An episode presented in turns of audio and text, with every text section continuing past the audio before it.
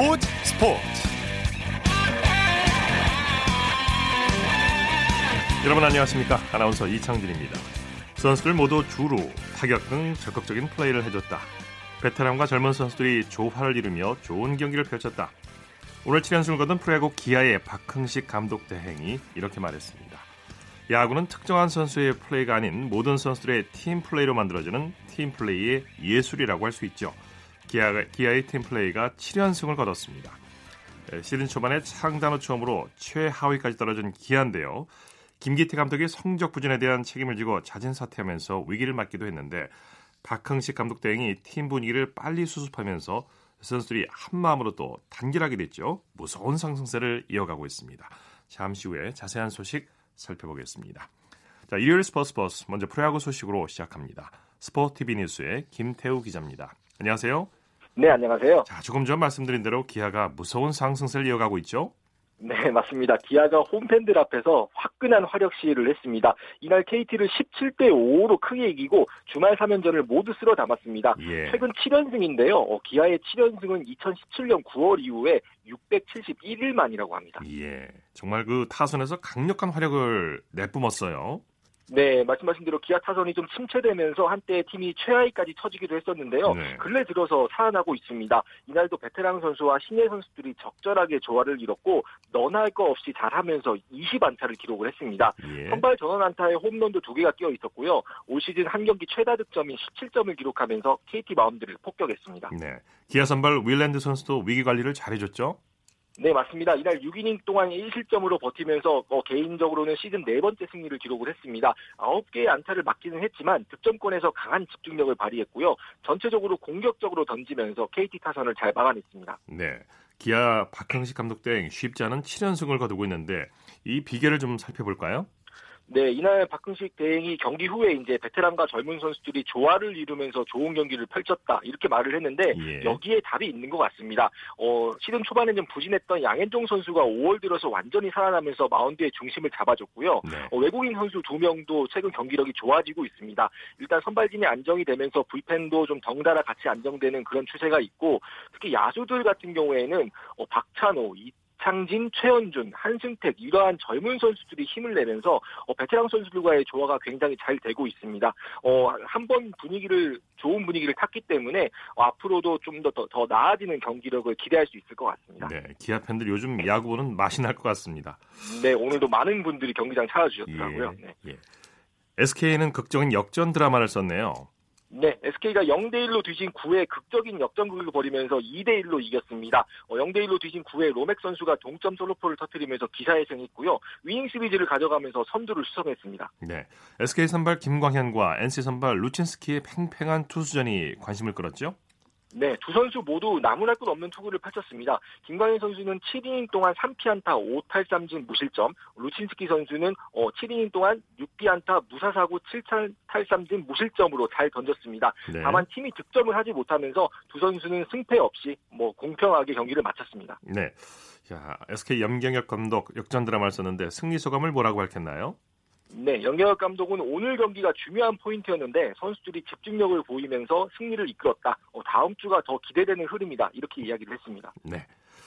LG는 롯데를 상대로 대승을 거뒀죠?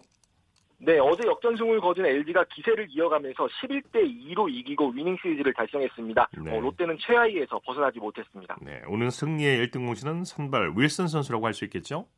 네, 맞습니다. 잘 던지고도 사실 승리를 따내지 못하는 경우가 있어서 어, 팬들 사이에서는 좀 불운의 아이콘으로 불리기도 했었는데요. 오늘은 타선도 잘 터지면서 뭐 전, 전체적인 경기의 호흡이 잘 맞았습니다.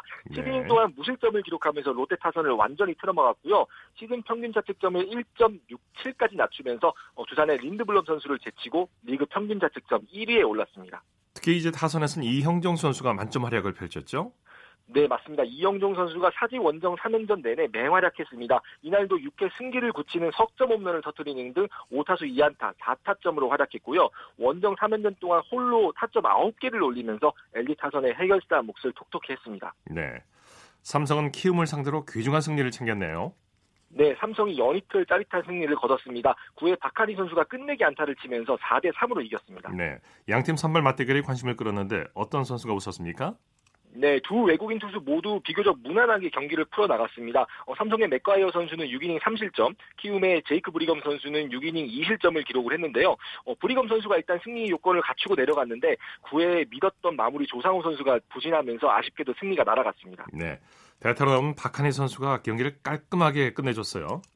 네, 삼성이 2대 3으로 뒤진 9회 1사 후에 최영진 선수의 좌중간 안타, 그리고 2사 후 김원곤 선수의 내야 안타로 마지막 기회를 잡았는데 여기서 대타로 나선 박한희 선수가 좌중간 2타점 2루타를 기록하면서 어, 팀의 극적인 승리를 이끌었습니다. 네. 자, 두산이 하나를 꺾고 2연승을 거뒀네요. 네, 두산이 4연패에 빠져 있었는데 어 2연승을 기록하면서 다시 기운을 차렸습니다. 네. 이날 하나를 2대 1로 누르고 어, 2연승과 함께 주말을 마감했습니다. 역시 한 점 차였죠? 네, 맞습니다. 네. 이영하 선수가 아주 위기 속에서도 좋은 활약을 펼쳤어요. 네, 화요일 KT전 등판에서 좀 부진했었는데 이날은 조금 더 좋은 투구를 했습니다. 네. 6과 3분의 1이닝 동안 8번의 출루를 허용하긴 했지만 삼진 6개를 잡아내면서 1실점으로 선박을 했고요. 두산 불펜이 이영하 선수의 승리 요건을 끝까지 잘 지켜준 덕에 시즌 6번째 승리를 거뒀습니다. 네, 이영하 선수도 잘 던졌지만 한덕주 선수도 성공 중인 복귀전을 치렀죠. 네, 함덕주 선수가 좀 구위 저하로 2군에 잠깐 다녀왔었는데 이날 복귀전에서 아주 중요한 역할을 했습니다. 위기 상황에 나와서 1과 3분의 1이닝을 무실점으로 막으면서 하나의 마지막 추격을 따돌렸습니다. 네. 개인적으로는 시즌 14번째 세이브입니다. 류지혁 선수의 수비도 아주 좋았죠. 네, 리적 선수가 주중 KT전에서 한번 실수를 하기도 했었는데 역시 능력이 있는 선수입니다. 5회 정은원 선수의 땅볼을 명품 수비로 처리하는 등 네. 이날 안정적으로 내야를 지켰습니다. 네, 프로야구 중 SK가 선두 자리를 지키고 있는데 팀 순위 살펴볼까요? 네, SK와 두산이 경기차 없이 승률에서 1, 2위를 달리고 있고요. 3위 NC와의 거리는 4경기, 조금 차이가 있는 편입니다. 키움과 LG가 4, 5위고요. 5위 LG와 공동 6위인 하나, 삼성과의 차이는 5경기로 여전히 좀 격차가 있습니다. 네. KT와 기아가 이제 8, 9위인데 승차는 없고요. 최하위 롯데가 좀 많이 쳐져 있습니다. 9위 기아와의 승차가 어느덧 어, 3.5경기로 벌어졌습니다. 네. 자, 류현진 선수가 시즌 7승에 성공했죠? 네, 류현진 선수 요즘 나왔다면 호투고 나왔다면 승리 투수입니다. 네. 피츠버그와 원정 경기에서 6이닝 동안 10개의 안타를 맞긴 했습니다. 많이 맞았긴 많이 맞았어요. 네, 뛰어난 위기 관리 능력을 선보였고 또 동료들이 수비로 잘 도왔습니다. 예. 어, 그 결과 2실점으로 맞고 시즌 7번째 승리를 따냈습니다. 네. 연속 이닝 무실점 행진은 아쉽게도 32이닝에서 마무리됐지만 사실 뭐 어차피 언젠가는 깨질 기록이었고요. 네. 리그 유일의 1점대 평균 자책점 투수. 아, 이 명예로운 훈장도 계속 유지하고 있습니다. 예. 오늘 결승 타점도 때려냈죠? 네, 류현진 선수가 동상고 4번 타자 출신이잖아요. 오늘 메이저리그 첫 홈런이 나올 뻔했습니다. 그렇죠. 4회 2사 1루 상황이었는데요. 우중한 담장을 직접 마치는 결승 2루타를 날리면서 이날 타석에서도 맹활약했습니다. 예. 어, 비거리가 117m였습니다. 그러니까 구장이나 코스가 조금 달랐다면은 충분히 홈런이 될 수 있는 비거리라 오히려 그래서 좀 더 아쉬웠습니다. 예. 류현진 선수는 경기 후에 발사각 훈련을 좀 더 해야 할 것 같다. 이렇게 농담을 했습니다. 예. 류현진 선수가 맘 먹고 타석에 들어서면 때려내요. 네. 네. 맞습니다. 류현진 선수가 힘이 있는 타격을 보여주는 선수입니다. 네. LG LA, LA 다저스가 의미 있는 기록을 세웠죠. 네, 이날 류현진 선수의 2루타 하나를 포함해서 팀 전체가 8개의 2루타를 날렸습니다. 네. 구단 역사상 한 경기 최다 2루타 타이 기록이고요. 41년 만에 나온 기록이니까 이것도 어, 진기록이라면 또 진기록이라 할 수 있겠습니다. 네. 류현진 선수의 활약 뭐 많은 언론들의 주목을 받았죠? 네, 맞습니다. 주목받을 수밖에 없는 활약입니다. 어, 경기 후에 데이브 로버츠 LA 다저스 감독은 류현진 선수의 제구가 조금 흔들렸지만 잘 싸웠다. 어, 류현진의 기록이 자랑스럽다. 이렇게 이야기를 했고요. 네. 여전히 내셔널 리그 사이영상 레이스를 주도를 하고 있습니다. 어, 네. 그리고 5월 5경기에서 평균 자책점이 0.71에 불과한데요. 5월 평균 자책점도 리그 1위입니다. 어, 류현진 선수가 현재 로테이션상 현지 시각으로 5월 마지막 날, 우리 시간으로 6월 1일 홈에서 뉴욕 메츠를 상대할 예정인데요.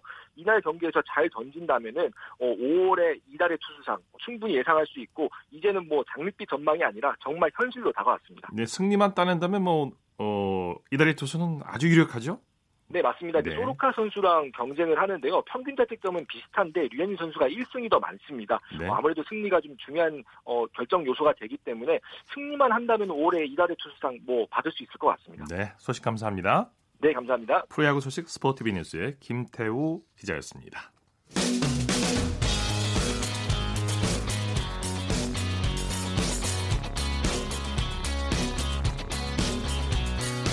따뜻한 비판이 있습니다. 냉철한 분석이 있습니다. 스포츠 스포츠. 이어서 축구 소식 살펴보겠습니다. 중앙일보의 박민 기자입니다. 안녕하세요. 네, 안녕하세요. 우리나라가 20세 이하 월드컵 첫 경기에서 포르투갈에 패했죠. 네, 오늘 새벽 폴란드에서 열린 조별리그 F조 1차전에서 포르투갈에 0대 1로 졌는데요. 어, 포르투갈이 전반 7분의 그 역습 찬스에서 어, 트링캉 선수가 침투 패스를 받아서 어, 드리블 돌파 후에 그 왼발 슛으로 선제골을 터뜨렸고요. 우리나라는 아쉽게 그 이 실점을 만회하지 못했습니다. 네, 포르투갈이 이제 우승 후보로 꼽히는 강팀이죠. 네, 맞습니다. 뭐 지난해 유럽 19세 이하 챔피언십 우승팀이고요. 뭐 트링캉 선수를 비롯해서 조타, 레양, 달로트 같은 특급 유망주 선수들이 굉장히 많이 포진해 있고요. 이 선수들이 뭐 한 수 위에 또 속도와 개인기를 보여줬습니다. 우리나라의 경기력은 어땠나요? 네, 사실 정정용 감독이 원래는 선수비 후 역습을 준비를 했는데요. 어, 초반에 공격적으로 나섰다가 좀 이른 시간에 역습을 허용을 하면서 실점을 했습니다. 어, 전체적으로 패스 속도가 좀 늦었고요. 어, 패스 미스도 좀 잦았고 어, 유효 슈팅도 단 한 개에 그쳤습니다. 네. 어, 그래도 그래도 그 우승 후보를 상대로 뭐 추가 실점을 하지 않았고요. 그리고 후반전에 엄원상과 오세훈을 투입을 해서 좀 스피드와 높이를 보완한 건 좀 그래도 위안을 삼을 장면이었습니다. 네, 기다려 먹었던 이강인 선수는 어땠습니까? 네, 그 스페인 발렌시아의 18살 이강인 선수가 오늘 공격형 미드필더로 출전을 했고요. 그 풀타임을 소화했는데 그 말 그대로 고군분투했습니다. 네. 어, 중원에서 볼 배급을 했고요. 어, 그리고 측면에서 날카로운 왼발 크로스를 올렸고 뭐 후반 10분에 슈팅을 쐈는데 이게 그 유일한 우리나라의 유효 슈팅이었고요. 어, 이강인 선수에 대한 좀 의존도가 좀 높았다는 게 어, 팀적으로는 좀 아쉬움으로 남았습니다. 네, 축구라는 종목이 한 명만 잘해서는 뭐 승리할 수가 없죠. 네, 뭐 정확적이신데요. 사실 뭐 포르투갈전만 보더라도 이강인 선수 혼자로는 좀 역부족이었고요. 그 동료들이 그 볼을 잡으면 좀 이강인을 찾는 경우가 많았고 그 오히려 이강인 선수가 좀 직중 마크에 시달리면서 좀 패스를 제대로 뿌려지지 못했습니다. 그래서 그 이강인 선수에 대한 의존도를 줄이는 게 좀 앞으로 우리 축구 대표팀의 관건일 것 같습니다. 네. 2차전 상대는 남아공이죠?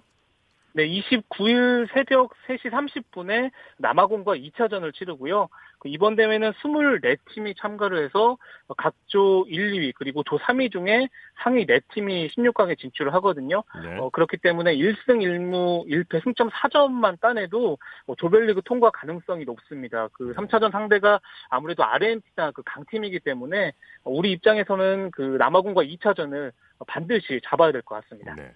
남아공과의 경기에서는 전술적인 변화가 좀 있어야 될 것 같은데.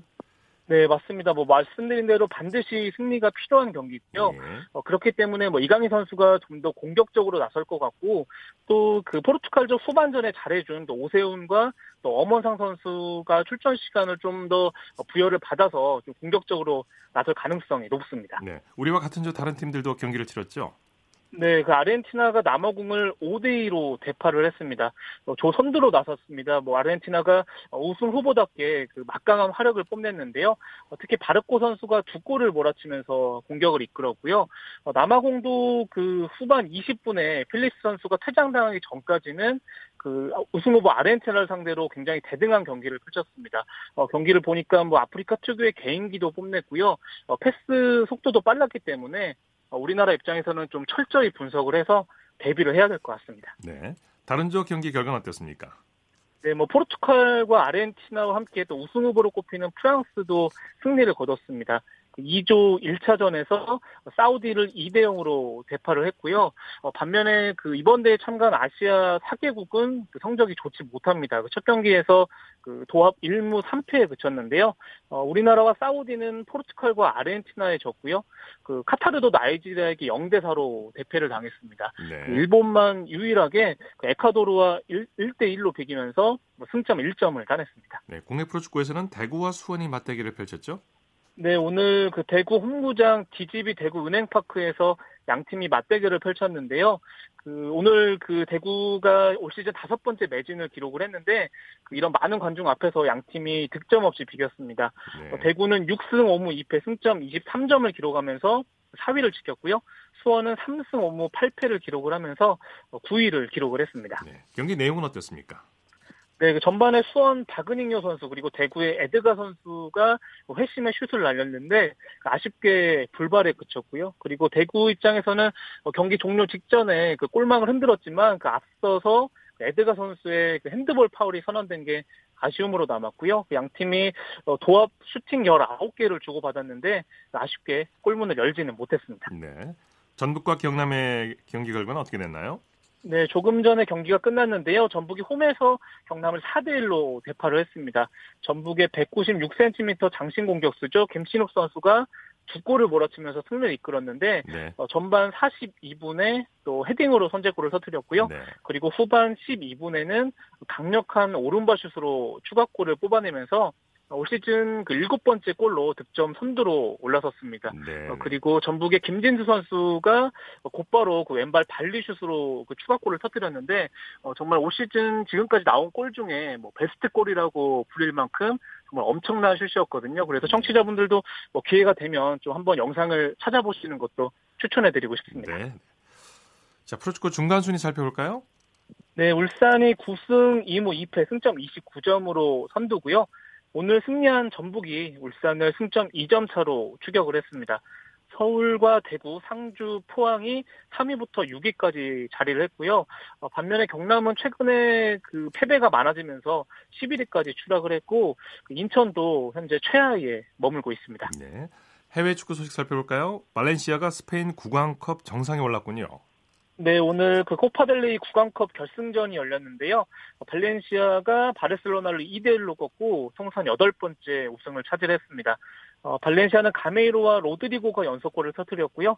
어, 반면에 바르셀로나는 그 메시가 한 골을 만회하는데, 만회하는데 그쳤고요. 특히 어, 바르셀로나가 스페인 리그는 우승을 차지했는데 뭐 최근에 유럽 챔피언스리그 4강에서 리버풀에 그 탈, 지면서 탈락을 했고요. 이번에 국왕컵까지 그 우승을 따내지 못하면서 시즌 2관왕에 실패를 했습니다. 네. 자, 그 밖에 국내외 축구 소식 전해주시죠. 네, 독일에서도 컵대회 열렸습니다. 그 바이에른 뮌헨이 독일 축구협회 포칼 결승에서 라이프치히를 3대 0으로 꺾었고요. 어, 특히 그 뮌헨의 득점 기계라 불리는 공격수 레반도프스키 선수가 두 골을 몰아치면서 또 한 번의 우승을 이끌었습니다. 네. 자, 소식 감사합니다. 네, 감사합니다. 국내외 축구 소식 중앙일보의 박민 기자와 살펴봤고요. 이어서 한 주간 이슈가 됐던 스포츠계 소식을 집중 분석해보는 최동호의 스포츠 칼럼 시간입니다. 폴란드에서 20세 이하 월드컵이 열리고 있는데요. 다음 달에는 프랑스 여자 월드컵이 열리죠. 한국 여자 축구 대표팀은 2회 연속 프랑스 월드컵 16강 진출을 향해 힘찬 출발을 시작했는데요. 스포츠 평론가 최동호 씨와 함께 오늘은 16강 진출 가능성과 전력을 살펴보겠습니다. 안녕하십니까? 예, 안녕하세요. 여자 축구 대표팀이 2회 연속 16강에 도전하죠. 어, 예, 그렇습니다. 이 다음 달 8일 프랑스 여자 월드컵이 개막하고요. 이 말씀하신 대로 2회 연속 16강에 도전을 합니다. 네. 어, 현재 이 여자 축구 대표팀 스웨덴에서 마지막 전지 훈련을 하고 있고요. 다음 달 2일에 프랑스로 이동해서 어, 다음 달 8일 홈팀 프랑스하고 공식 개막전을 치르게 됩니다. 네. 이 대표팀이 이번 대회에서 2015년 캐나다 월드컵에 이어 2회 연속 16강 진출에 도전하는데 이 프랑스, 나이지리아, 노르웨이하고 함께 A조에 편성이 됐고요. 어, 지소연, 조소현, 이민아 선수를 비롯해서 2010년 17세 이하 월드컵 우승 멤버들이 주축을 이루고 있습니다. 네. 이번 여자 대표팀이 여자 축구 황금 세대라고들 말을 하는데 이렇게 얘기하는 특별한 이유가 있죠.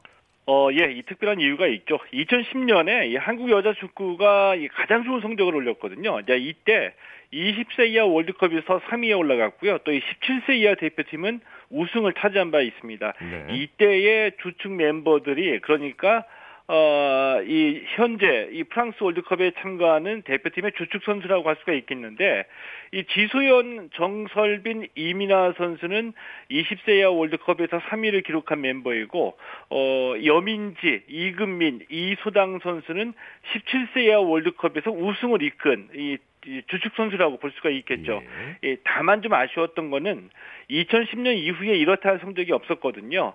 어, 그리고 이러다 보니까 이제 지금 월드컵 대표팀의 평균 연령이 27.3세라는 것도 조금 좀 부담스럽습니다. 예, 체력적인 면에서는 부담감이 있는 게 사실이지만 오랫동안 손발을 맞춘 선수들이라는 점에서는 조직력이 최대 강점이다. 이렇게 볼 수도 있겠죠. 네. 대표팀이 이제 2회 연속 16강을 목표로 하고 있는데 대진 운은 없는 것 같아요. 상대 팀들이 다 만만치가 않죠. 어, 예, 그렇습니다. 이 일본제 언론에서는 죽음의 조라고도 표현을 하고 있는데 1차전 상대가 프랑스거든요. 예. 이제 프랑스는 우승을 노리는 개최국이고요. FIFA 랭킹 4위에 올라 있는 강팀이기도 합니다. 2015년 이 캐나다 월드컵 16강전에서 우리가 만났었는데 자, 이때 우리가 0대 3으로 완패를 당할 정도로 쉽지 않은 상대입니다. 2차전에서는 나이지리아를 만나거든요. 네. 그나마 나이지리아가 우리보다 FIFA 랭킹이 좀 낮아서 좀 쉬워 보이기는 하는데 자 그래도 이 나이지리아 역시 선수들 개개인의 파워가 돋보이는 팀이기 때문에 만만히 볼 수는 없을 것 같고요. 이 3차전은 노르웨이인데 노르웨이 역시 2000년대 후반까지는 이 세계 여자 축구를 주도했던 팀이거든요. 네네. 어 최소한 이 승점 4점을 얻기 위해서 우리가 1승 1무 1패 이상을 기록해야 되는데 뭐 매번 남녀 구별 없이 월드컵이다 그렇겠지만 1 승이 반드시 필요합니다. 이런 면에서 보면은 이 나이지리아를 반드시 이기는 게 이제 16강이 필수 조건이다. 이렇게 볼 수 있습니다. 네. 우리 대표팀의 전력은 어떻게 보십니까? 어, 이 우리 대표팀의 가장 큰 무기 역시 조직력이라고 볼 수 있거든요. 이 공격의 핵심은 지수현 선수고요. 예. 어, 지수현 선수가 이금미 선수 등과 함께 펼치는 이 짧은 패스 위주의 스피드가 어, 돋보이는 공격력을 과시하고 있습니다. 미드필드도 이 조소현, 이민아 선수가 탄탄하게 자리를 잡고 있고요. 네. 이 다만 이 포백 라인을 펼치는 수비진이 이 최근까지의 평가전에서도 이 허점을 좀 드러낸 면이 있기 때문에 이 수비가 최대의 관건이다 이렇게 볼 수 있습니다. 네. 수비에는 베테랑 수비수 황보람 선수가 있는데요. 황보람 선수 출정식에서 14개월 된 딸 보미를 안고 나와 주목을 받기도 했죠. 어, 이제 이 참, 이거 좀, 좀 감동적이었었거든요. 이 봄이 엄마, 이 황보람 선수가 여자 축구 최초의 엄마 국가대표 선수입니다. 예. 자, 이 출경식에서 이 빨간색 대표팀 유니폼 입고서 14개월 된 딸, 이 보미를 안고 찍은 사진이 화제가 되기도 했었고요. 예. 이 황보람 선수가 자신의 딸을 안고서 찍은 사진을 보고서 이 축구뿐만이 아니라 이 다른 종목의 많은 많은 여성 선수들이 나도 엄마가 된 후에도 대표 선수로 뛰고 싶다 이런 영감을 받았다고 말할 정도로 좀 잔잔한 감동을 많이 주기도 했었죠. 예, 예. 이 황보람 선수가 2015년 캐나다 월드컵 16강 멤버인데 출산 후에 잠시 대표팀을 떠났다가 이번 월드컵을 앞두고 다시 복귀한 거죠. 예, 맞습니다. 2015년 월드컵 16강 멤버고요. 2015년에 월드컵에 참가했던 선수 중에 13명이 이번 대표팀에 포함이 되어 있습니다. 그러니까 네. 세대 교체가 안 됐다. 뭐 새로운 선수가 부족하다. 이렇게 볼 수도 있겠지만 반대로 뒤집어서 보면은 조직력과 경험 면에서는 다른 팀들에 뒤질 게 없다. 이렇게 볼 수도 있겠죠. 네, 네. 이 황브람 선수 같은 경우에는 2015년 월드컵 현장에서 프로포즈 받고 결혼하고 난 뒤에 이 출산으로 잠시 이 대표팀을 떠났다가 다시 복귀를 한 건데 예. 올해 32살 대표팀의 맏언니거든요. 이 수비의 중심뿐만이 아니라 이 선수단 전체 분위기 잡아주는 역할을 기대하겠고요. 특히 이 출산과 육아의 부담이 있는데도 자신의 꿈을 놓지 않은 봄이 엄마라는 점에서 특별히 좀 황불한 선수 의 파이팅을 좀 기대해 하면서 응원하겠습니다. 정말 그 많은 선수들 팬들의 귀감이 되는 선수라는 생각이 드네요. 네. 예. 자 오늘 말씀 감사합니다. 예, 고맙습니다. 최동호의 스포츠 칼럼 스포츠 평론가 최동호 씨였습니다.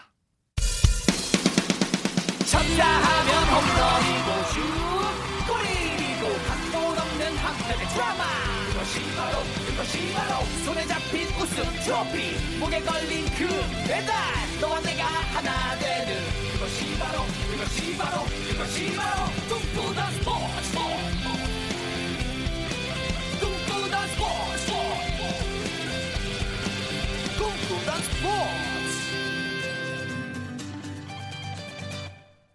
이어서 스포츠 뒤에 숨어있는 즐거움과 노력 그리고 열정을 소개하는 스포츠를 만드는 사람들 시간입니다. 이혜리 리포터와 함께합니다. 어서 오십시오. 네, 안녕하세요. 자, 오늘 어떤 분을 만나셨습니까? 네, 오늘은요 이 배구 심판 정희영 씨와 노연아 씨 만나고 왔습니다. 네. 이두 심판에겐 공통점이 있는데요. 이 틈틈이 배구 선수로도 활동을 하면서 초등학교, 중학교, 고등학교 그리고 대학 배구 리그에서 배구 심판으로 활약하고 있습니다. 예. 이제 먼저 만나볼 심판은 정희영 심판인데요. 이 정희영 심판은 한국 배구 연맹 코비스 경기 기록원도 하면서 심판까지 역할을 수행하고 있습니다. 제가 이 두 심판을 만나러 간 곳은 한창 대학 배구 리그가 진행 중이었던 한양대학교 올림픽 체육관이었는데요. 그날따라 휘슬이 어찌나 그렇게 우렁차게 들리던지 네. 이 경기 이후에 이 두 심판을 만나서 얘기를 나눠봤습니다. 먼저 정영 심판 만나보실까요?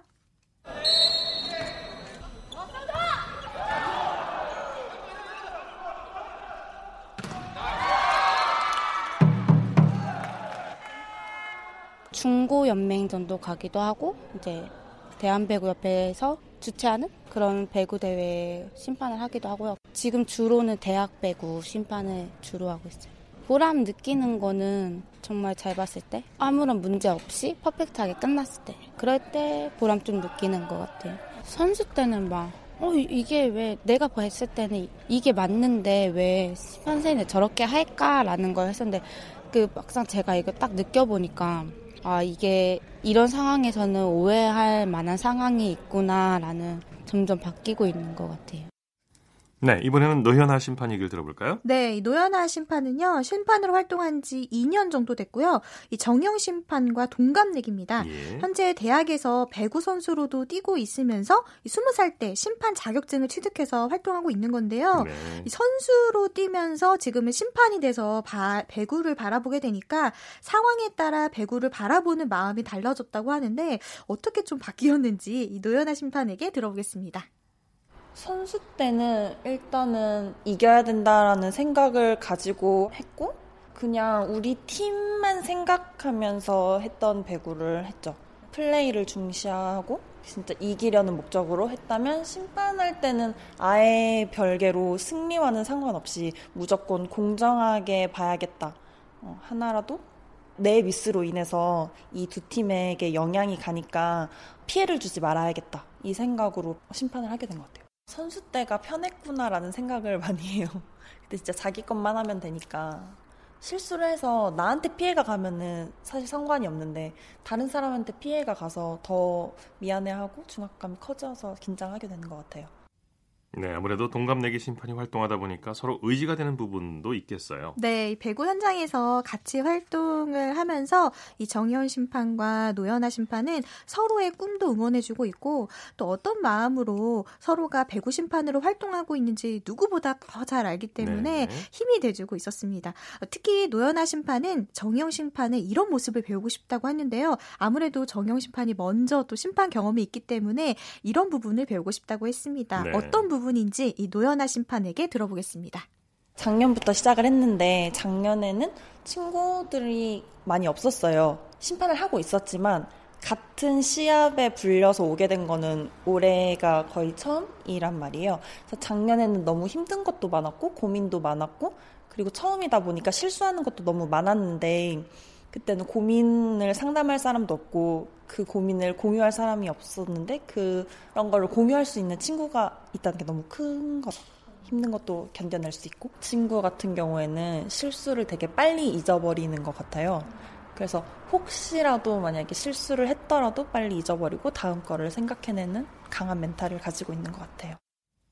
네, 이 두 심판 계속해서 초중고등학교 그리고 대학 배구 리그에서 볼 수 있겠네요. 네, 현재 자신에게 주어진 역할이 심판이기 때문에 선수 시절의 경험을 더해서 매 경기마다 공정한 판정을 내리기 위해 각자 공부도 하고 있었는데요. 예. 그리고 이 둘에겐 또 각자 또 꿈이 있었습니다. 이 배구 심판뿐만 아니라 자신이 도움이 되는 일이라면 어디든지 가서 좀 배워보고 꿈을 펼쳐보고 싶다고 했는데요.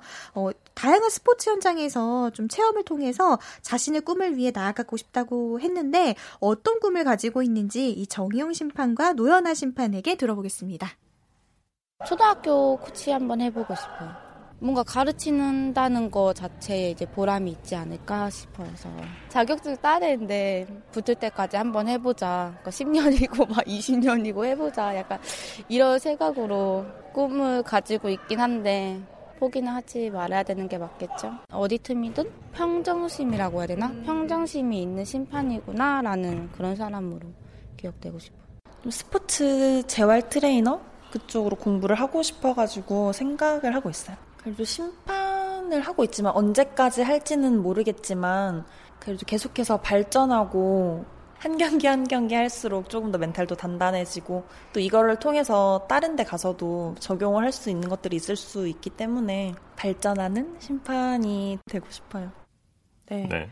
오늘은 초등학교, 중학교, 고등학교 그리고 대학 배구 리그에서 배구 심판으로 활동하고 있는 정희영 씨 그리고 노연아 씨 만나서 얘기를 나눠봤는데요.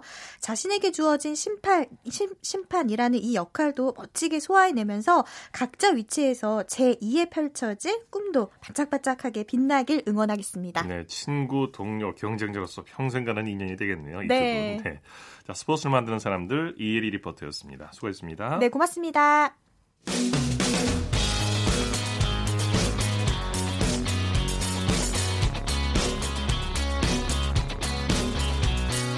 따뜻한 비판이 있습니다. 냉철한 분석이 있습니다. 스포츠 스포츠. 이어서 우리나라 스포츠 각 종목의 발전 과정을 살펴보는 스포츠 기록실 시간입니다. 1980년대 이후 한국 스포츠의 대표적인 효자 종목 가운데 하나로 급성장한 배드민턴에 대해서 살펴보고 있는데요. 오늘도 스포츠 평론가 신명철 씨와 함께합니다. 안녕하세요. 네, 안녕하십니까. 1994년 히로시마 아시아 경기 대회에서 이 배드민턴이 종목 1위의 기쁨을 누리게 되죠.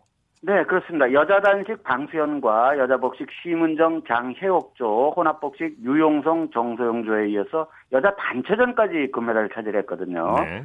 예, 우리나라는 금메달 4개와 은메달 3개, 동메달 1개로 금메달 3개, 은메달 2개, 동메달 2, 개의 인도네시아, 그리고 은메달 하나, 동메달 1개인 홈코트에 일본을 따돌렸습니다. 네. 우리나라와 인도네시아의 양자 대결 구도에서 말레이시아와 중국은 부진을 면치 못했습니다. 네. 1996년 2년 후죠. 애틀랜타 올림픽에서 네네. 배드민턴이 이제 효자 종목으로 확실히 자리를 잡게 되죠. 그렇습니다. 우리나라 배드민턴에 뭐 그야말로 세계적으로 우리나라 배드민턴의 이름을 알린 선수 가운데 하나인 방수현이 여자 단식 결승전에서 인도네시아의 미아 아우디나를 세트 스코어 2대 0인데요. 그 네. 세트별로 보면 11대 6, 11대 7이었으니까 뭐 일방적인 경기였고요. 어, 그렇게 승리를 거뒀고 혼합복식 결승전에서는 김동문, 길령아조가 아, 박주봉, 라경민조를 꺾었는데 이게 뭐 우리나라 선수끼리 이미 금메달과 은메달이 예약이 돼 있던 결승전 아니었겠습니까? 네, 네. 다들 기억나실 것 같습니다. 그리고 여자 복식에서는 길령아, 장혜옥조가 은메달을 차지했고요. 우리나라는 금메달과 은메달을 두 개씩 차지를 해서 금메달 하나, 은메달 하나, 동메달 두 개. 같은 메달에 인도네시아와 중국을 제치고 정식 종목, 그러니까 배드민턴이 올림픽 정식 종목으로 채택된 지 두 번째 대회에서 종목 1위에 오르는 쾌거를 이었습니다. 정말 빠른 속도로 발전한 거 아니겠습니까? 예. 예, 그만큼 우리나라 배드민턴은 우리 한국 스포츠에 끼치는 영향이 1990년대 이후 상당히 컸다 그렇게 볼 수 있겠습니다. 예.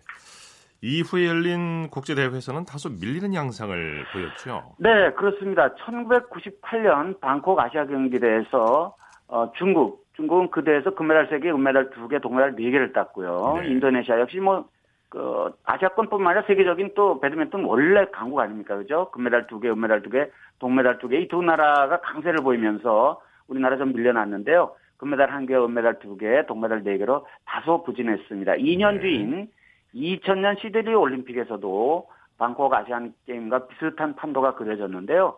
어, 금메달 4개, 은메달 하나, 동메달 3개의 중국이 강세를 보였고요. 금메달 하나, 은메달 2개의 인도네시아는 여전히 선전을 이어가고 있었고 이렇게 두 나라가 강세를 보인 가운데 우리나라는 올림픽 정식 종목 채택 세 번째 대회였거든요. 그 대회 만에 금메달 없이 은메달 한 개와 동메달 한 개에 그쳤습니다. 예. 자, 그 2004년, 2008년 올림픽에서는 다시 또 금메달 행진을 펼치게 되죠. 네, 그렇습니다. 2004년 아틀란타 올림픽에서는 남자 복식에서 김동문, 하태권조와 이동성, 이동수, 유영성조가 나란히 결승에 올라서 메달 색깔을 놓고 접전을 벌인 끝에 국제대회 경험이 많은 당시 좀 많았던 선배 어, 김동문 하태건조가 세트 스코어 2대 0으로 이겨서 금메달 행진을 다시 시작을 했습니다. 이제 2008년 베이징 올림픽으로 접어들게 되면 정말 스포츠 팬 여러분들이 많이 기억하시는 윙크보이 이용대가 등장을 하지 않습니까? 네, 이용대 선수의 활약이 당시 대회 때 큰 관심이 됐었는데요. 예, 예. 이용대, 이효정조는 혼합복식 결승전에서 당시 세계 랭킹 1위인 인도네시아 노바 위디안토 나시르 릴리아나조를 세트 스코어 2대 0, 이 세부 스코어를 보면 21대 11, 20, 21대 17이었거든요. 예. 네, 내용상 완파였어요.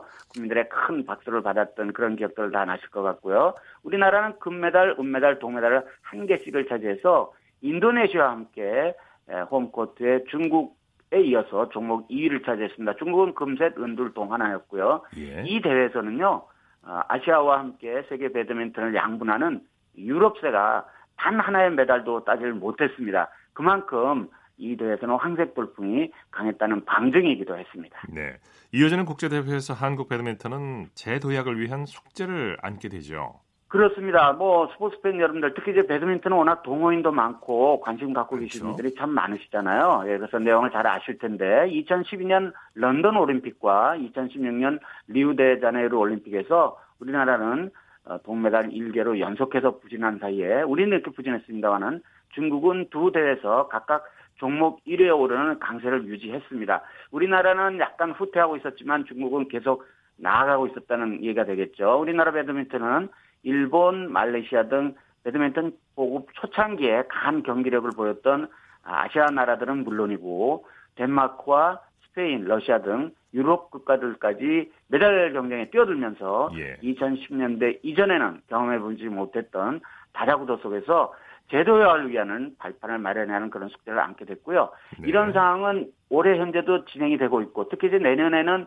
어, 도쿄에서 정말 오랜만에 올림픽이 다시 1964년에 다시 열리지 않습니까? 예. 예. 이 올림픽에서 우리가 좋은 성적을 거두기 위해서는 배드민턴에 대한 특별한 관심이 더 필요할 텐데 앞에도 잠깐 이 시간 시작하면서 소개 말씀드렸습니다만은 배드민턴은 네, 엘리트 스포츠로서의 그 중요성도 있지만 사실은 그 출발 초기부터 예 생활 스포츠로 그렇습니다. 아주 많은 동호인들이 즐기고 계시기 때문에 우수 선수들이 나올 가능성은 상당히 많은 종목이라고 보고 있거든요. 네. 예, 배드민턴 발전을 다시 한번 바라보겠습니다. 아마추어로서 지금 숨어 있는 뭐 인재들이 많을 거예요. 그렇습니다. 뭐 스포츠 팬 여러분들 아시겠습니다만은 배드민턴 경기나 배드민턴 국제대회를 이렇게 중계해주는 그런 채널도 있고요. 네. 또 동네 가면 예전에는 그 보통 일반 뒷산에서 이렇게 많이들 동네 뒷산에서들 이 배드민턴 종목을 즐기셨는데 지금은 네. 여러 동네에 가면 생활체육센터나 아니면 초등학교나 중고등학교 체육관에 배드민턴 칠 수 있는 시설들이 다 구비가 돼 있거든요. 네. 예, 가시면 얼마든지 배드민턴 즐길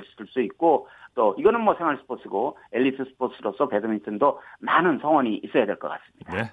오늘 말씀 감사합니다. 네, 고맙습니다. 스포츠 기록실 스포츠 평론가 신명철 씨와 함께했습니다. 스포츠 단신 전해드립니다.